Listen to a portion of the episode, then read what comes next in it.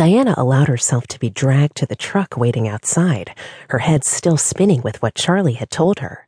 It couldn't be. It simply was not possible. Cat couldn't have been the mole. It made no sense. As they reached the truck, she stopped in her tracks. Charlie tried to pull her forward, but she dug her heels in and refused to move. How do you know that Cat is the mole? she asked. Diana, we don't have time, Charlie said exasperatedly, trying to pull her forward. She wrenched her hand from his grasp, crossed her arms, and stared fixedly at him, awaiting his response. Look, he said, I found an email. I wasn't looking for it, but.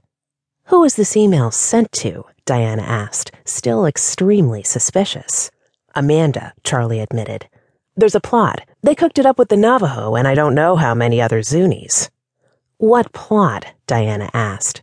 Please, Diana, Charlie said. We have to get you to the Salt Lake. That's the only place you'll be safe, and the longer we wait, the more exposed you are. Diana stared at him for a long while.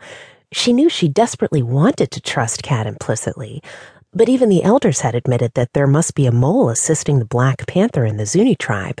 Nothing else made any sense. And she desperately wanted to go to the Salt Lake.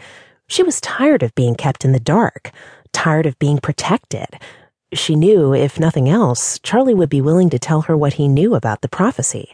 And besides that, hadn't Charlie saved her life more than once? So, with only slight reluctance, she gave Charlie her hand and he lifted her into the truck. The lake is a ways north, he said as he started the car. It'll be a while before we get there. They drove in silence for a long while as Diana fought off the urge to go back to sleep. Though her body was aching and she felt more exhausted than she ever had in her life, her mind was still buzzing with a series of problems. How could Cat have known about the attack on her apartment and saved her? Perhaps he'd worked the plan out with the black cougar beforehand and saved her only to gain her trust? But then, why had he taken such pains to get her to the reservation? And most importantly, why had she seen Cat in her vision? The elders had said she'd seen her mate. That was Cat why would he have betrayed her if they were meant to be together? Unable to settle this particular question herself, she looked to Charlie. I saw him, Diana told him cryptically. Saw who? Charlie asked absently, taking a right turn down a small dirt road heading north. In the vision, I saw Cat. The elders said that it meant he was supposed to be my mate, but if he betrayed me. The elders were wrong, Charlie said immediately. What do you mean?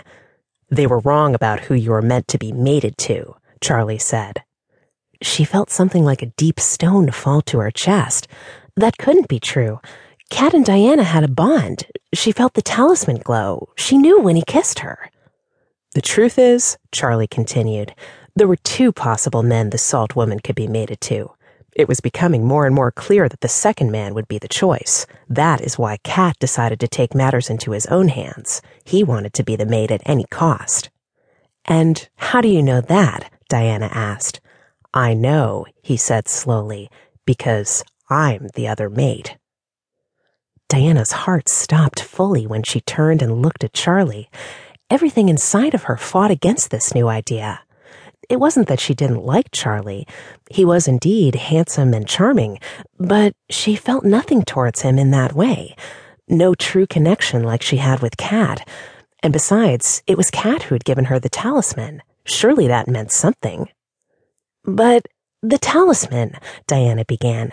Cat's bewitched it, Charlie said as they turned another sharp corner down a dirt road. When you wear it, you see things the way he wants you to see them. You'll have to take it off when we get to the Salt Lake.